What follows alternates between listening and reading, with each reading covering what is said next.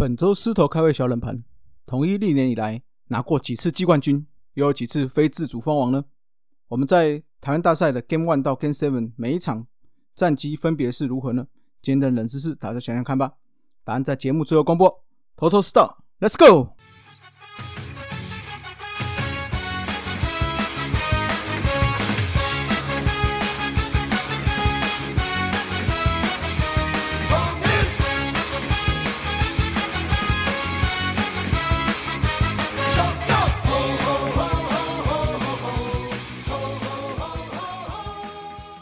头头是道，猛狮战报，光头给你报一报。好，欢迎来到头头是道。那终于我们抛下了彩蛋哈，那接下来就是要备战总冠军赛了。分析部分我们主节目会再讲。那等一下我们这个撕裂战场的时候，我再来说一下我针对这个二十八人名单的想法。接着我们就赶快看一下上周的猛狮战报喽。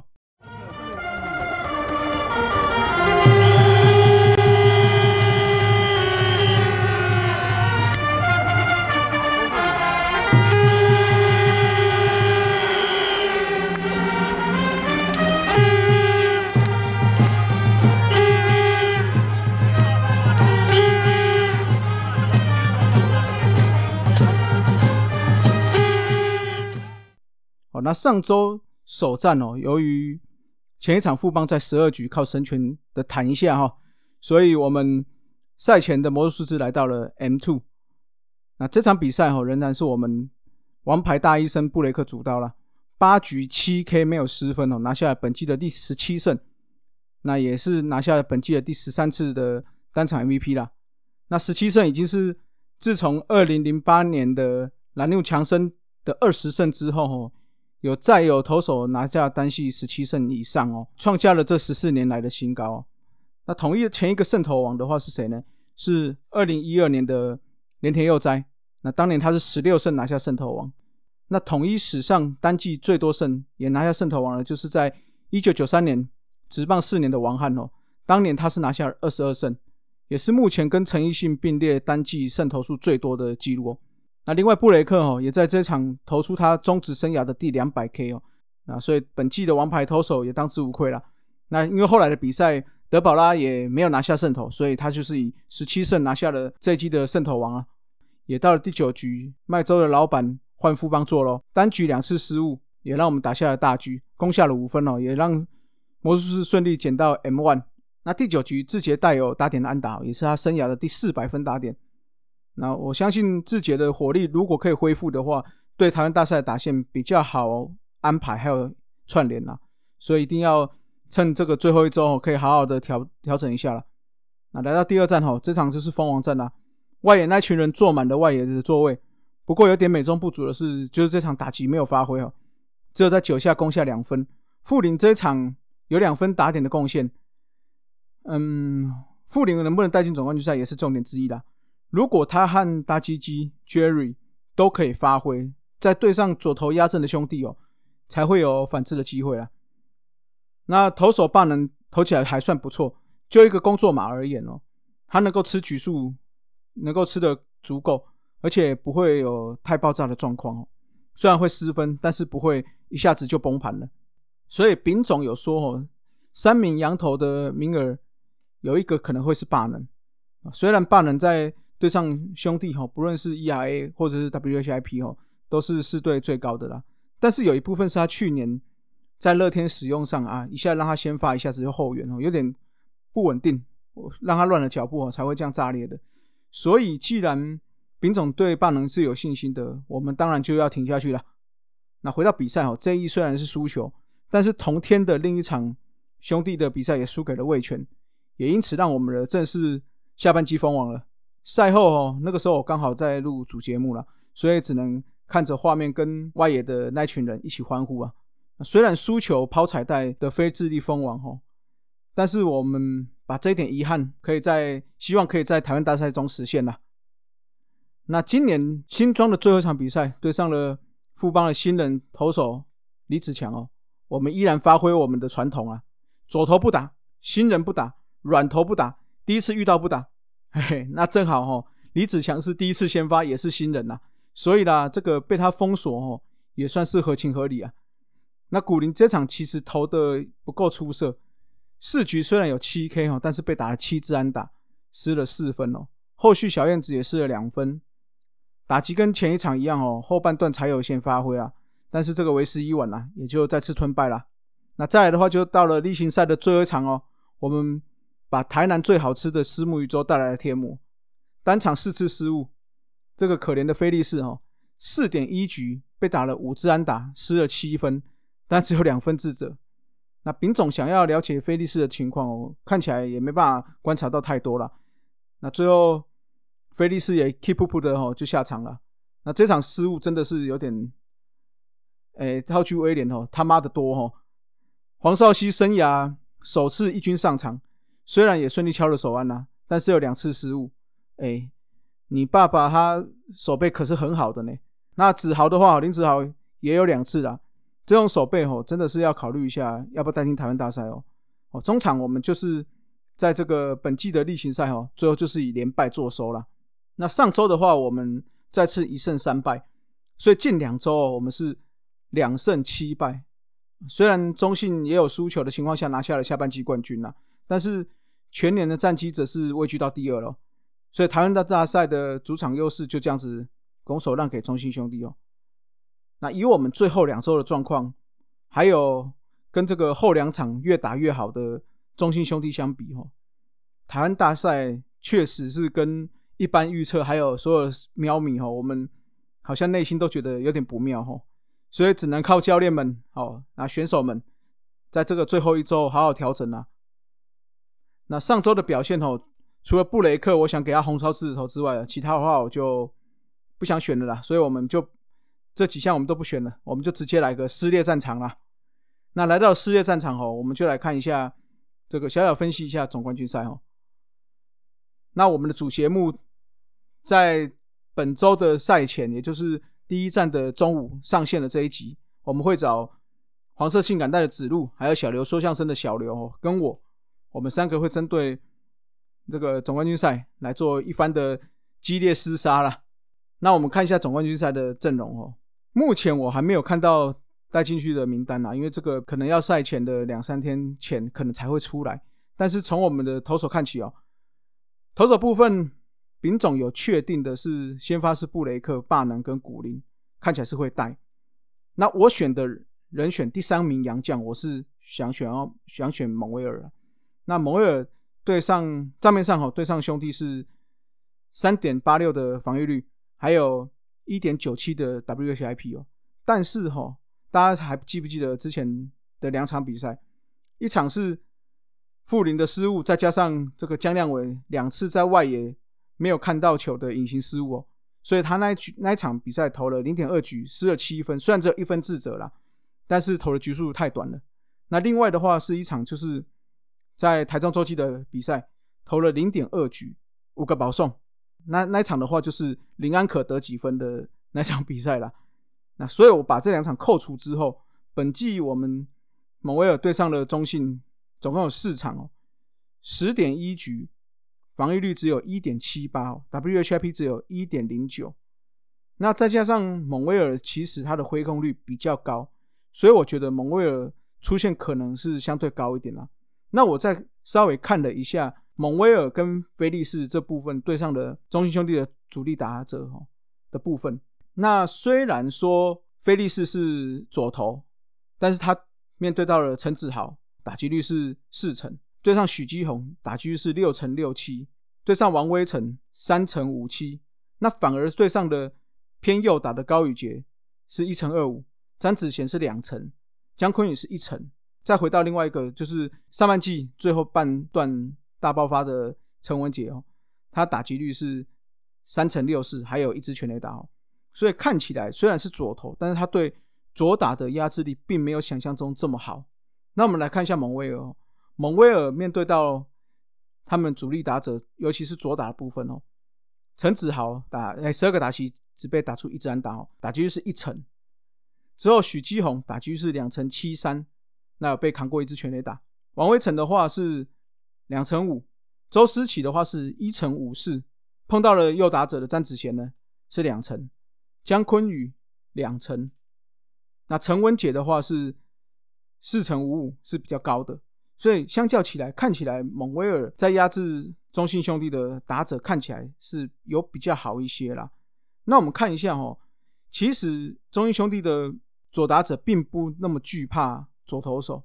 我们举举个例子嘛，陈子豪他对左打者的打击率是三成七二，对右打者反而是两成五六。那许基宏呢，三成三零的对左打者，诶，对对左投手的打击率，对右投手是两成七五，哦，也是明显降低了。那王威成的话，当然对右投手就好一点了，他是三成五四对右投手打击率，对上左投的话会到了两成六五。那陈文杰的话。也是对左投打的比较好，他对左投是两成七六，那对右投手的话是两成二八。哦，那总观看起来，他们的左打者并不畏惧左投手，所以在菲利士上来的话，我觉得并不会占到优势啊。那再加上最后两场，我们看到大师兄的复活，那我相信大师兄是极有可能会带进总冠军赛的哦。好，那后援投手的话，我想下半季的好表现哦，应该是这一批都会带进去啦。那再加上古林会吃一场比赛的先发，所以胡志伟非常有机会放在牛棚部分，那当做一个长冲击或者是一个救火队啦。那因为看起来胡志伟对上中信兄弟的防压制力比较好，但是古林虽然对中信兄弟的压制力没有那么好，但是古林这一季都没有投过中继哦。我那时候前几集的主节目有聊过了，那时候在谈到古林的要不要关机了。那那时候我讲过，如果你带来总冠军赛是要让他丢所谓的中继投手，那我觉得那个时候就可以关机了。那既然丙总是持续让他先发，我相信应该会是在先发投手这部分去做去做调度了。那另外一点哦，就是说会不会一四七的部分，我认为是几率没有那么大哦。想想看，去年我们在一比二的状况下，第四战还是。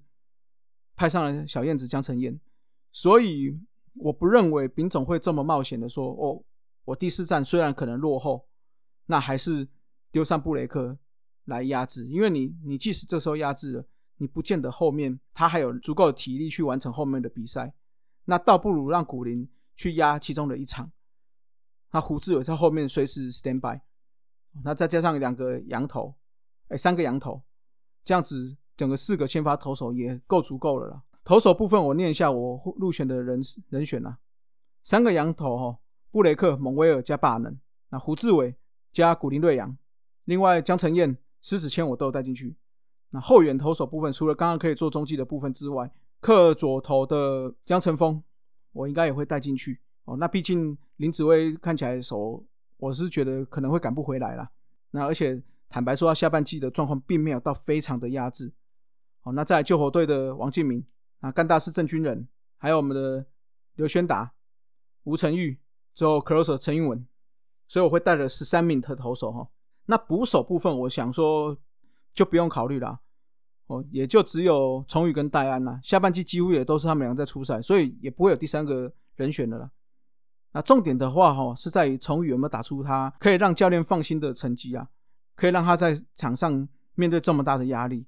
那去年戴安哦几乎是蹲满七场，所以如果崇宇能够上场，我觉得绝对是一个非常关键的角色了。好，那外野部分哦，我觉得是没有什么悬念，三鬼是必带的哦。我猜一下，下半季不断上场的张伟胜还有林俊汉应该都会带。哦，那俊汉主要是考虑到他可以啦，应该是赶不及台湾大赛的初赛哦所做的决定。那最后的话就是唐兆廷跟罗国荣二选一啦。罗国荣虽然有右打优势哦，但是近况来说哈，对上左打哎左投手，我认为没有太大的胜出太多，所以我觉得最后有可能会是选择嗯手背一样稳定，之后经验也足够的唐兆廷啊。那外野手部分哦，我就是选这六个哦，三鬼加张伟胜加林俊汉加唐兆廷啊。那内野手部分哦，炸主跟我们的村长哦，靖凯一一定是必入选的啦。那 Jerry 下半季都是以一垒为主，所以我认为他也会是这次的一垒的先发人选啊。那大鸡鸡在三垒整个不稳定的情况下，有应该会是一个先发的人选。那剩下三位的人选的话，我会选重庭优先选择哈。一个一来是说他的守卫多，虽然不是很稳定，但是毕竟他在十一月的棒子哦是在所有的野手里面算是相对好的。那再就是最后一周打击算是有发挥的富林，一样哦，可以一三垒的守卫选择，甚至放在代打哦，也是会让人家比较有期待感那最后一个人选哦，我在林子豪和高国庆中抉择啦。那最后我选择的是国庆爷。子豪上周的守备哦，我是觉得真的还不足以在这种高张力的台湾大赛，而且他才执棒第一年，我就觉得不必要这么样的揠苗助长啊。那倒是国庆也，在后半段能够提供一个比较稳定的一垒手守备。那短期赛哈，其实守备很重要，而且大家想想看。以前我们输兄弟最常输到什么？就是可能在最后七八九这三局，那他们很会打逆转球。如果我们手背上有一点点瑕疵，就被他们抓住机会了。所以一个失误就足以翻盘哦。所以我最后会选择国庆啊。那那一手我就选择了七位哈：Jerry、靖凯、祖杰、重庭、国庆、大鸡鸡，还有富林。那最后两周哈，我们打击确实不佳。嗯，那中信的话，在最后两场哦，似乎也手感恢复了，所以各位私迷好像有一点点信心度不是很足啦。那确实我也不是那么有信心。那尤其是手背不是我们的强项，打击又打不到左投，又低潮的又很严重，投手应该是我们相对稳定的一环。那不过啦，我是觉得是这样子啊。去年我们是靠这样子，也是被这样评判说比较弱势嘛，那最后也是赢了嘛。所以大家就用去年的心态去看哦，那不要得失心太重，或许放轻松去看球员，放轻松去打，一场一场把它打好哦。你要大家不要忘了哦，对面的中信兄弟压力比我们大多了哦，他们可是七年六亚的一个魔力罩在那边，所以我觉得相对起来他们的压力是大的很多。好了，来解答一下狮头开胃小冷盘哦。统一历年以来拿过几次季冠军，又有几次非自主封王。那我们在台湾大赛的 Game One 到 Game Seven 每一场的战绩分别是如何呢？我们队史上总共拿到第十五座的季冠军哦，这是中职史上第十次，也是师队我们师队第三次的非智力封王。那我们连续两年哦，也是第六度的跟中信兄弟，所谓兄弟象啊，在台湾大赛碰头了。那进台湾大赛总共十五次，我们拿下的。十座的总冠军，这个是包含到职棒六年哦。那个时候我们是上下季冠军，那时候没有就没有挑战赛，就是所谓的总冠军啦。那有打台湾大赛哦，我们的夺冠几率的把握度算是蛮高的哦。